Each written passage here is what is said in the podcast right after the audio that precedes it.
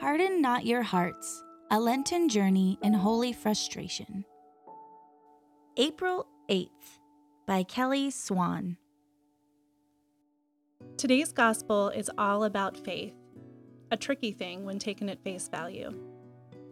Faith requires that we believe in something that is so intangible and that, in the face of the gritty, often heartbreaking reality of our world, can feel very distant.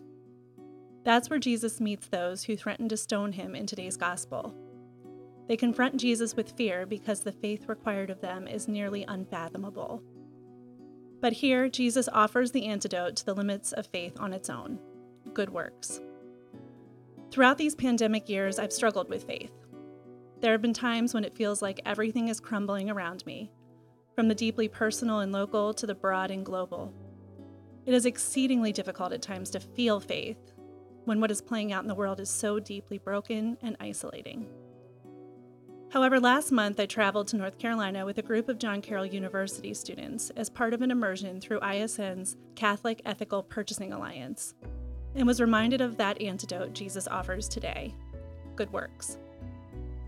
I stood in awe as I remembered that my faith happens in tandem with good works.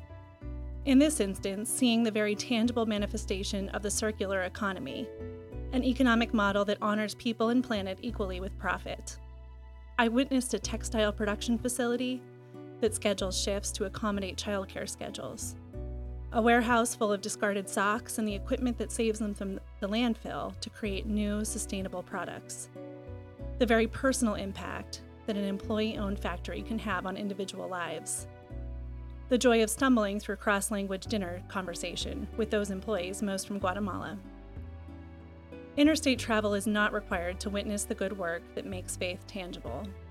Regardless of where we are on any given day, may we be open, inviting a sense of awe, present to the good works in the world that can bring our hearts back to God.